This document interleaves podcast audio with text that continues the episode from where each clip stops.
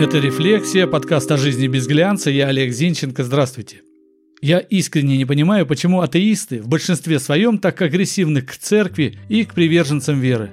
То есть я вижу в их глазах огонь ненависти, я слышу неподдельное негодование, но я не понимаю, почему. Для меня очевидно, что вне зависимости от веры или неверия, вне зависимости от воцерковленности, тем более, что большинство верующих в нашей стране неофиты, любую религию нельзя воспринимать в отрыве от людей и теории, на которой она исповедуется.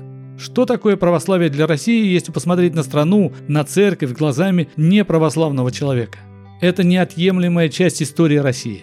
1033 года со времени крещения Руси, более 10 веков. Вся жизнь наших предков так или иначе пронизана обрядами и ритуалами православия.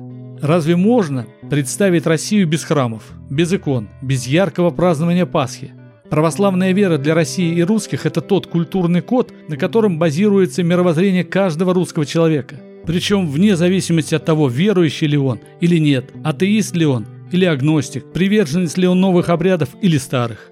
Посмотрите вокруг. Тех, кто соблюдает посты, кто ходит на службы, причащается и исповедуется, их гораздо меньше тех, кто крестит своих детей, кто празднует Пасху и Рождество, кто знает, когда празднует Троицу, что на покров нельзя работать и прочее, прочее, прочее. Потому что вера стала частью неотделимой традиции.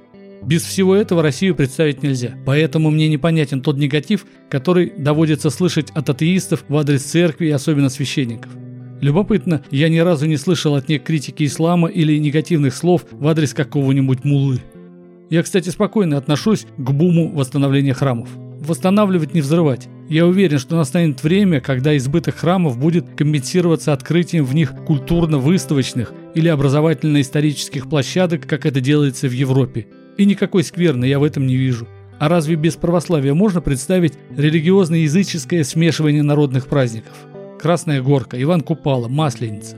Да, в чем-то обряды этих праздников суконные, но без них трудно представить естественное течение нашей жизни. Можно ли против этого негодовать? Ну, если только на тех, кто себя в руках держать не может, а в целом это здорово, это краски нашей жизни. Вдумайтесь, наблюдая религиозные ритуалы, следуя обрядам, мы становимся близки с 40 поколениями, слышите, с 40 поколениями наших предков. Что же в этом плохого? Наверняка за тысячу лет существования православия на русской земле находились те, кто считал, что все это лишнее, напускное. Но годы проходили, власти менялись, а церковь оставалась. И уж точно случайностью это не назовешь. Ну, а верить не верить – это дело личное. Только орать о своих убеждениях на каждом углу не надо. Как верующим, так и нехристям.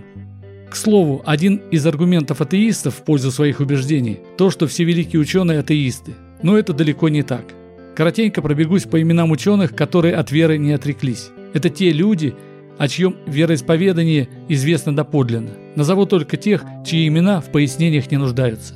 Король математики Карл Фридрих Гаусс, Леонард Эйлер, Вильгельм Лейбниц, Христиан Гюйгенс, Пьер де Ферма, Рене Декарт, Макс Планк, Джеймс Максвелл, Джеймс Джоуль, Майкл Фарадей, Андре Мари Ампер – Алессандро Вольта, Луиджи Гальвани, сэр Исаак Ньютон, Блес Паскаль, Галилео Галилей, Луи Пастер, Грегор Иоганн Мендель, Карл Линней, Антуан Лоран Лавуазье, Михаил Васильевич Ломоносов, Вернер фон Браун, Игорь Иванович Сикорский, Гульельмо Маркони, Томас Эдисон, Самюэль Морзе. Уф, список можно продолжать, впрочем, как и список атеистов.